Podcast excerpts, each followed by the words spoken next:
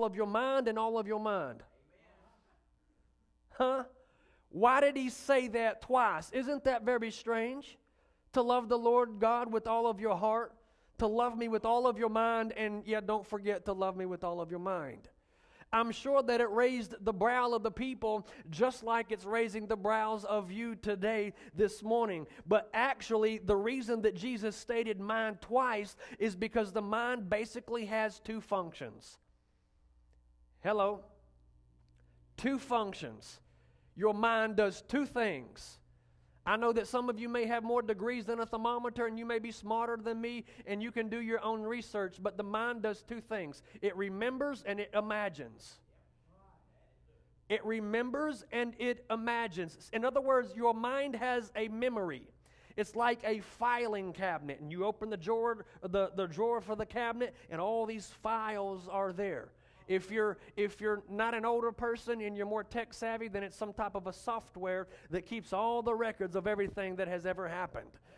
So your mind remembers, or your mind has the ability to imagine.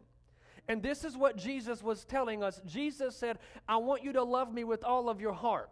And, and I don't want to get so focused on the mind that we forget about how important loving God with all of your heart is, uh, means to us today because your heart is the center seat of every desire you have. It's the center seat of every ounce of energy you have and every ounce of passion that you have. And Jesus would say to us, I want you to love me with all of your heart. All of your energy belongs to me, all of your passions belong to me. Everything that you have, I want you to love me first.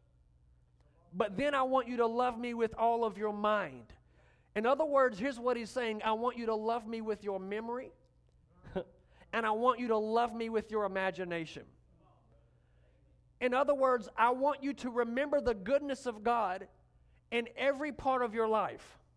I want you to recall to your memory, memory just how good God's been in your life every season of your life. But then I don't want you to stop there. I want you to continue on, and I want you to just imagine how good I can still yet be. I, still want you to imagine all of the things that I could still do. And because I am a God that can do exceedingly and abundantly and above all that you can ask or think, then God then some of us never see God do anything because we never imagine anything. You still awake this morning? Here's the problem your memory is the size of a closet, your imagination is the size of a universe. And the problem is because most of us live our entire life in the closet of our memory. We live in a file cabinet and we live in a memory of everything that has happened to us everything that is painful, everything that is hurtful, everything that someone said, what they did to me when they left, how they left, how they betrayed me, how they hurt me, who walked out on me, who abandoned me, who abused me, who didn't do me right, who done me wrong. And we see so many people living in the area of their memory and living in the past hurtful and painful things. And the reality of it is, I cannot get my life unstuck until I learn how to get my head unstuck out of the closet and learn how to live in the imagination of my mind. Watch, if I want my life to change, my mind has to change first. I cannot ever end up in a place in life that my mind is not already there. Proverbs chapter 23, verse 7 As a man thinks in his heart, so is he. In other words, that is the truth that we embrace that it is what you are. You are what you think. So, what you think, as a man thinks, what you think, so is you. There's approximately 800,000 words in this book. 800,000. There's probably close to 2,000, a little over 2,000 pages in my Bible. Some of you got a Bible that has 17,000 pages in it. I don't know what all's in it. Some of them Bibles get kind of crazy. 800,000 words, 2,000 pages. And what's, what's interesting to note is that this book, from front to back, there's only one thing that this Bible tells me that can actually change my reality the way I think. The way I think. As a man thinks, so is. Is is the state of being. It's the state, it's the state of being verb. My reality is the direct result of everything that I've embraced to be true. Who you are, where you're at, what's going on, it's all a reality. It's a byproduct of what you allow into your mind. So, whatever I embrace in my thought life becomes the reality that defines me. Ah, not getting a lot of help. We see things in our life that don't that we don't like and we wonder so many times how they got there and we're so quick to blame other things and other people. When I would challenge you today to look in the mirror. And we see things in our life that we don't actually like and what's our first reaction? Our first reaction is that we attempt to put our hands on it, hoping to change the thing in my life that I don't like, not realizing that it's only there because it's a byproduct of how I think. So, watch this. If I really want to change, I don't need to put my hand on it, I need to put my hand on my head and say, God, help me to change the way that I think. Because there's things in my life that I don't like there's things about my character, my personality, my language, my life, my marriage, my relationships. There's things there that I don't like. So remove your hand in the name of Jesus. Remove your hand from it. Put your hand on your own head and say, God, help me to change my perspective and my thought life concerning everything I've got going on. Why? Because if I can ever change my mind, I can change anything. If I ever learn how to change my mind, then I can change anything. If I learn how to change my mind, I can change my marriage. How do I change my marriage? I've got to start thinking differently about my marriage. I can change my economy. How do I change my economy? I've got to learn how to start thinking different about money. How, I can change my relationships. How? I've got to learn how to think differently concerning relationships. If you want to change your home, then start changing the way you think about your home. If you want to change your children, start changing the way you think about children. If you want to change your attitude, then start changing the way that you think about people. Hello. And the problem is that we want to change all of the stuff around us, but keep, keep thinking the same way that we've always thought. Not realizing, watch this, that Jesus can pull you out of anything and he can change everything around you. But if your mind doesn't change, then you'll bring back everything that he pulled you out of. And, and it, oh, y'all better help me right here. And it won't be long that the freedom that he brought into your life, you'll bind yourself right back in the same place. Let me just just, think, think about this the, the mentality, the, the poverty mentality. To, to walk around and to think that God never wants you to be blessed financially and throwing out the baby with the bathwater because of a few people who sell miracle water for $1,000 on TBN is hogwash. I understand that's not right, but if you have a poverty mentality, I promise you, you can win the lottery and win $10 million. You'll blow every bit of it in five years and be right back in poverty. Your financial amount in your bank account does not, is not what it takes to make you wealthy and rich. It's a mindset. You don't have to have a million dollars to get a million dollars. You just have to have the right mind. That's good preaching, ain't it, Pastor? Watch this. If there's chaos on the inside of me, just give it time. My family is going to be chaotic. Watch, if I don't have peace in my life, just give it time. There's going to be unrest in my house. Why? Because I'll never have a home that is completely free if the individuals in the home are not free. So if I want to change what's around me, then the first thing that has to change is not your spouse, it's not your kids, it's not your pastor, it's not your church, it's not your boss, it's not your business, it's you. And the reason that most people don't ever change is because they spend their life trying to change everybody and everything, not realizing the antidote for a different kind of life is not January 1. It's a mindset that says, I'm going to think differently.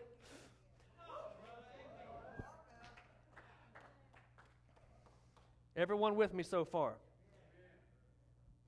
Now, we have a hard time embracing this in the church because there's too much responsibility that comes with it. Why? Because many times, what do we do in the church? We blame the devil.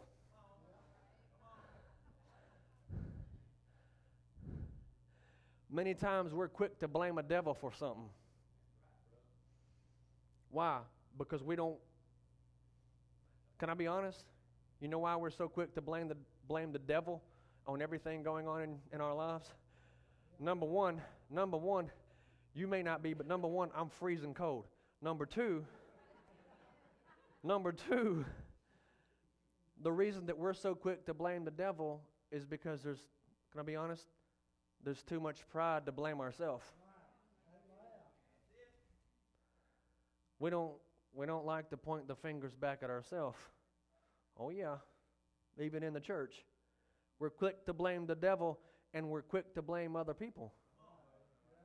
But the reality of it is, we don't end up in places in life because of what happens to us. We, we don't end up in, hear me, we don't end up in certain places in life because we've been hurt by someone. If someone hurt you and you ended up in this place, it's not their fault. They're not to blame. It's that your mindset needs to change and the way that you view that needs to change.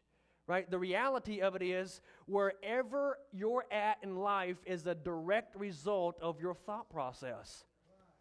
In other words, how did I get there? How, how, how did I go from Teen Challenge to pulpit? How did, I, how, did I, how did I go from a drug addict, a needle junkie, a, a whoremonger, and a, and, a, and a thief? How did I get from there to preaching the Bible where I dress differently? I don't dress the same way I used to because I'm a different person. I, I shave differently. I walk differently. I'm completely. Uh, you got Bible? Of course I do. Romans chapter 12, verse 2 be transformed in other words, you've seen the Transformers. If this table transforms into a Bible, you look at that Bible and you never, there's not one piece of clothing, there's not one piece of hair, there's not one word that comes out of its mouth that will ever give you the hint that it used to be a table. Why? Because that's what biblical transformation is. I don't, you, I don't want you to ever look at me and think they used to be a drug addict. I want to give a testimony to you, and your mouth hits the floor, and and you say, I'm never looking at you now. I never would have thought that that was the life. Why? Because my life has been transformed completely. Watch, watch. How do I get to that place? By the renewing of your mind. You have to think your way into transformation. Ooh, I'm preaching better than you're letting on. Okay.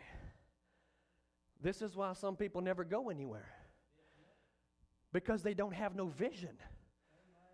Vision comes from God. Watch. But it's placed in the imagination of your mind. And if you live in the closet of your memory, then you can never walk in what God could do next because you're so hung up on what happened later or used to or yesterday. Right? But if you and your family ever sit down and start thinking about where could we be in 10 years? You understand? What, that's what vision is. Where do I want my family to be at in five years? Where do I want my business to be at next year? Watch, even in the church, that's what we do vision casting. Where do I want the church to be at in the next five years? You understand today that if you never have a vision for your life, your money, your relationships, your marriage, your family, your church, chances are you'll never get there. I, w- I want you to hear me. I know this is a hard, sobering word. You'll never get to somewhere that you can't see in your mind. Why? Because if I can hold it in my mind, I can hold it in my hand. But if I can't ever live in that universe of my imagination to imagine, in other words, where I can see something that's not there now, that's what that is. That's what imagination is. In the church, we call it vision. Can I keep going? Are y'all all right? Is this all right? Let me say it this way you'll never rise above what you don't know. If you don't know something, you'll never rise above that. Okay, let me say it in a spiritual way uh, concerning God. You will never rise above your revelation. Whatever your level of revelation is, you'll never just supersede that and rise above it. You ever sit back and just listen to all the New Year's resolutions? I, I love January 1. I don't make resolutions. I, I know you feel different, but I, I, I just don't. I love watching things, and you know what? There's a few that always make the top three, top five. You know, people. I don't have anything against them. I just don't make them. I'm coming into a new season.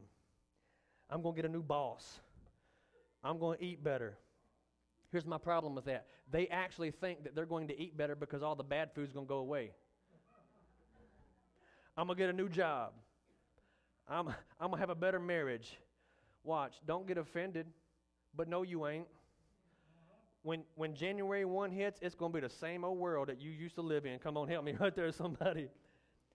Huh? You, you, you going to have a new marriage? Hmm. Well, guess what? Your husband's still going to smell the same way he's always smelled. His feet's going to stink like it always. Come on, somebody. When you go to work, just because it's January 1 doesn't mean the attitude of your boss is going to be any different. Come on, somebody help me right there. Your office is not going to get painted. It's going to, it, come on, Lauren, it's going to be the same color it was five months ago. Hear me. Things around us don't change simply because January 1 hit. So, New Year's resolution, the only thing that will change all of the things around us is by having a brand new you. It's by having the, the, resolu- the if I had to make a resolution, it would be change me. Change my mind, change the way that I think, because I understand that if I could ever change the way that I think, whether it's January 1, April 1, or November 1, if I ever change the way that I think, then I understand that everything in my life is going to eventually change. And yes, my husband may start what, or my, uh, what? My wife? I'm sorry. I don't know why I just felt weird when I said that. Immediately, the devil trying to distract me. But I like your hair. So, you know, if I ever change my mind, then eventually the things around me will change. And yes, that office might get painted. And yes, God will either change the heart of my boss or move me out to find me another place. It's not that I have to put my hand on everything around me to try to change everyone and change things. It's just I need to change myself. Uh, everybody follow me so far? Right? So I've got to change my mind. So wherever I want to go in life, my mind has to go there first. As a man thinks, so is he. What does that mean? It means that you should always be thinking further than you really are. If I want to go somewhere, then my mind has to go there first. Watch, then I need to live in a constant state of thinking and processing a place that I'm not yet there in the moment. What's it called? Watch this. It's called preparation. How does God prepare me? He gives me a vision of where I'm going, and then I start preparing in the now for what's coming then. And this is not just in the church, this is in your life. You still with me? This is the number one strategy for church growth. Or this is the number, you want your business to grow? Uh, we've got some, some business owners in here. I myself am one. I'll talk about it a lot now because it's on my heart a lot. You know how to grow a business? Think about where, not where it's at, but where it needs to be. In your mind, you have to always be thinking further down the, out, down the road and be doing things in the now for what's going to happen then. It's like being in a small country town. More country than Malvern. This ain't really country to me. I'm from the Delta. On prom night, population five. and you pull up to a gas pump in a tuxedo. And all the other five people wear overalls. You ever, you ever, been, you ever been in a situation like you start answering people's thoughts? And as soon as you get out to pump gas, someone pulls up beside you and they just look at you and you already know what they're thinking. And they don't even say nothing. You answer the question for, I'm going to the prom. right? I'm going to the prom. Because everybody knows you don't dress like that to go to the gas station. But, but watch this, because it's the same way that we should operate in our spiritual lives. Watch, I'm living here, but I'm dressed for there. I, I know that I know I'm here, but I've got my mind dressed for where I'm going.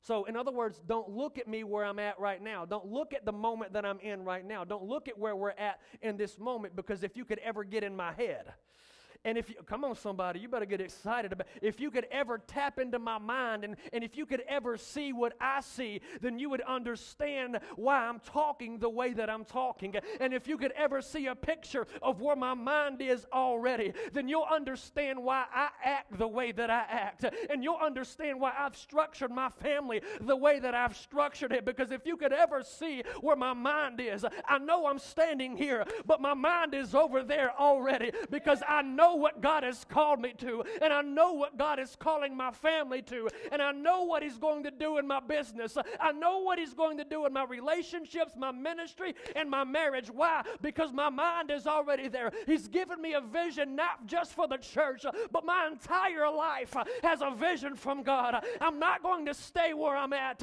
I'm going somewhere. I'm going to do something that's significant in life. Amen.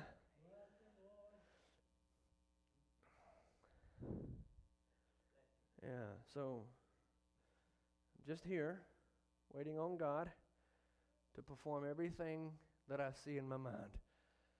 I'm waiting on God to follow through with everything I've been imagining. Somebody say amen. Can I keep going? So your mind has two parts memory and imagination. Man, I'm burning slap up. My goodness. What did y'all do to me? Playing games with me. I'm actually almost done. Memory and imagination. Watch. Paul says, forgetting those things which are, I press on.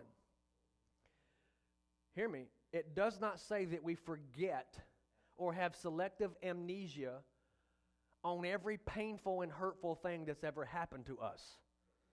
The word forget means to willfully unnotice.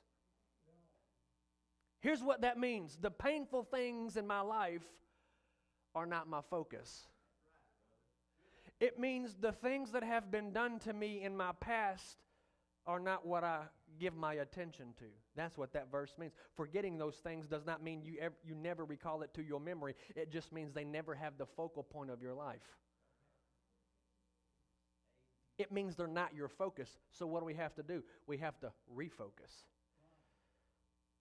That's what people do. However, too many times, sad but true, they live and the painful, hurtful things that people have done for them. In other words, they live in the small room of the memory and they forfeit the universe of the imagination. And they live trapped in that small room of their minds. And the calendar turns year after year after year, and they spend the majority of their life, their 20s, their 30s, their 40s, their 50s. Watch, they spend the majority of their life in something that we call regret because they can never get out of that little room. And I watch, I can experience anything that I want to experience in my mind. Did you know that? That that's how powerful the mind is? I just found that out. That the mind is so powerful that I can experience anything that I want to. I can be in Disney World almost a little over 900 miles away, almost a thousand miles away. And I can be there with my wife just by myself, me and her. And I can stop in a moment and I can, in my mind, I can think about my little girl or my, or my kids. And what'll happen? A big smile will come on my face. A big smile comes on my face. I can think about something stupid she did because Grace is notorious for things like that, or something silly that she said, like a few weeks ago, and you just start laughing a thousand miles away. And you just start acting crazy. People look at you like you're crazy. He's talking to himself. Why? Because you have the ability to relive, relive experiences in your mind. And because of that, when we do that, you're not really where your body is, you're where your mind is. Amen? That's why we tell people get your mind in it. Your mind's not here. Your, when someone's mind is not here, their, body, their, their physical body may be here, but in reality, they're wherever they're thinking. So wherever your head is, that's where you are. Huh? That's why you that's why I'm telling you that you've got to constantly be thinking ahead so that your life ends up where your mind is. Oh, y'all ain't getting this. On the contrary, you can think about not baby grace, but you can think about that thing that somebody did to you last week. You can think about what that bad thing that somebody said. Think about that painful thing, that hurtful thing, that wrong thing. Is it right? I'm not here to talk about that today. I'm not here to talk about what some that somebody that did you wrong. I'm here to talk about you. You don't have the ability to change nobody else, but you have the ability to change you. You can be thinking about that. You can think about a frustration you're having. Guess what happens? A thousand miles away, your blood pressure goes up. Y'all ain't helping nobody. Your palms get sweaty. Don't make me sing Eminem on this stage.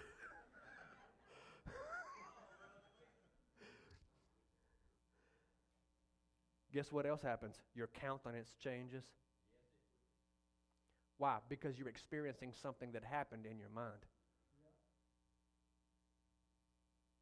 Anyone can go anywhere they want to in their mind.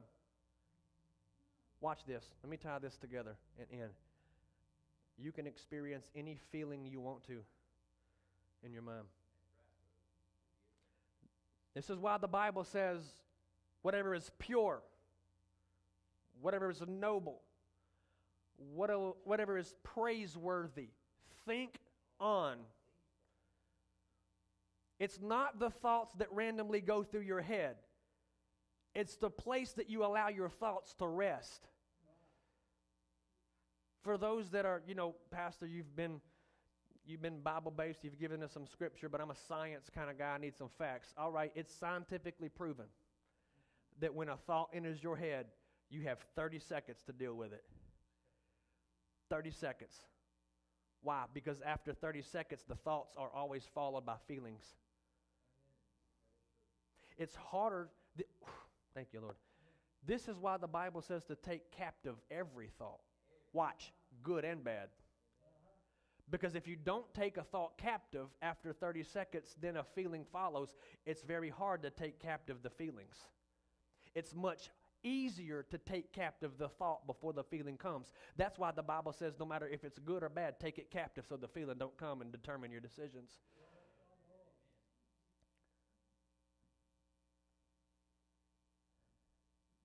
Ever get into a habit of taking captive every thought, then I can get into a place where I am in control of my feelings that come along with them, then ultimately what that looks like in my life is a place of victory.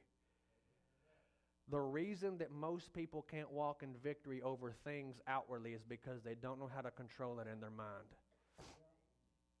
You fail, most people fail and fall in areas of their life because they fail and fall in their heart and in their mind first. Nobody ever wakes up as a complete, full blown drug addict. You made a decision to do it. And the decision was preceded by a thought. No man, I know we got kids, I'm very cautious of the, the content. No man, no woman wakes up one day and looks over and they're in the bed with another person they're not married to. Like, oh, I don't even know who you are and how I got here. That don't ever happen. You thought your way into that place. I can't live in victory in my life if my mind is not right. Because you can't control every thought that comes in, but you can control everything you meditate on. So, watch this. When we live in a room of memory, We pull out the filing cabinet of every hurtful and wrong thing that has ever happened to us. Watch this. And if we don't take that thought captive when it enters our mind, the feeling called emotion comes in. Why are we so emotionally driven? In other words, why do we let our emotions dictate our decisions? It's because we have not learned how to take thought every captive, and the thought stays there long enough until it's followed by a feeling, which is the emotion. And we call that fear. We call that anxiety. We call that worry. We call that insecurity. We call that depression. And it's all because we have not learned how to take thought every captive.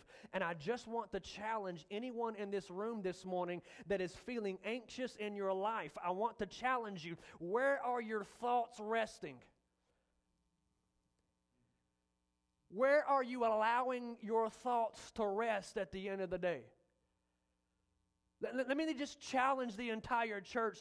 those of you that are always anxious, those of you that are always afraid, where does your mind set at?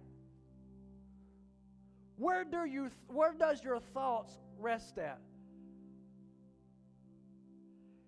Because where I allow my thoughts to sit, my emotions will follow. Now, I'm almost done. Hang with me. The best is at the last.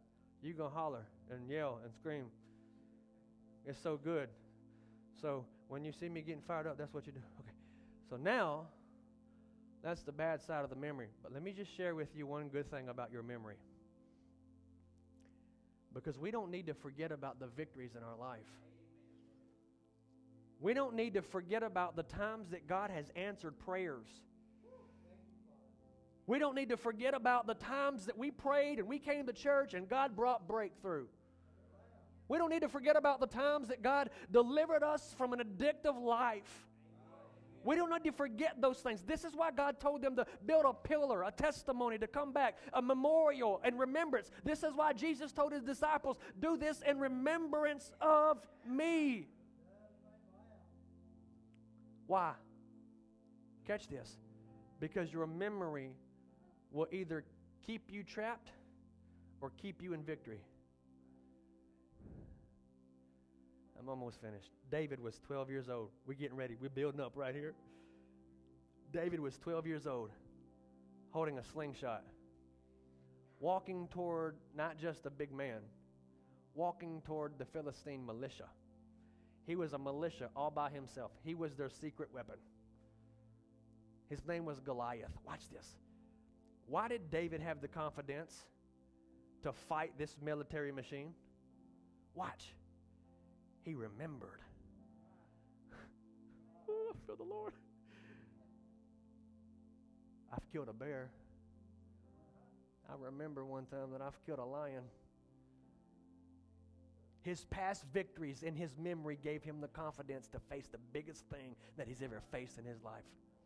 How do you have the confidence to hit a mountain head on? How do you have the confidence to walk through the most difficult season of your life? Your memory. God's done it before, He's done it again.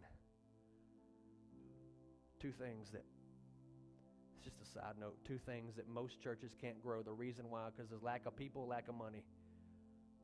And sometimes we, as pastors and leaders, we, we pray for those things, and I never get worried about it. You know why? Because I've been there before. I've had none of that before. And I say, God's brought me through it before. He's going to continue to bring me through it. He's delivered my life. So if my kids, far be it, begin to go wayward, He's going to deliver their life. Your memory of your past victories will give you the confidence that you need to face the most difficult season of your life. But watch, but watch, but wait, there's more. Notice how David switches from his memory that gave him the confidence to his imagination. You come at me with a spear and a sword, but I come to you in the name of the Lord who has given you into my hands this day. Why was David victorious?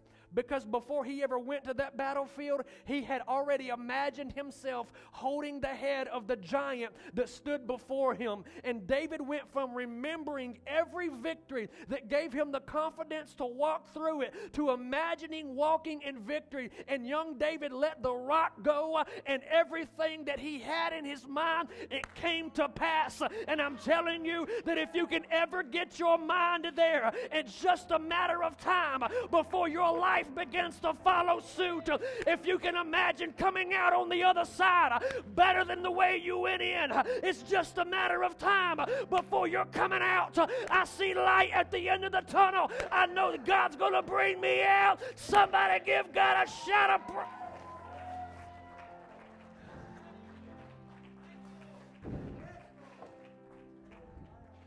I got to close.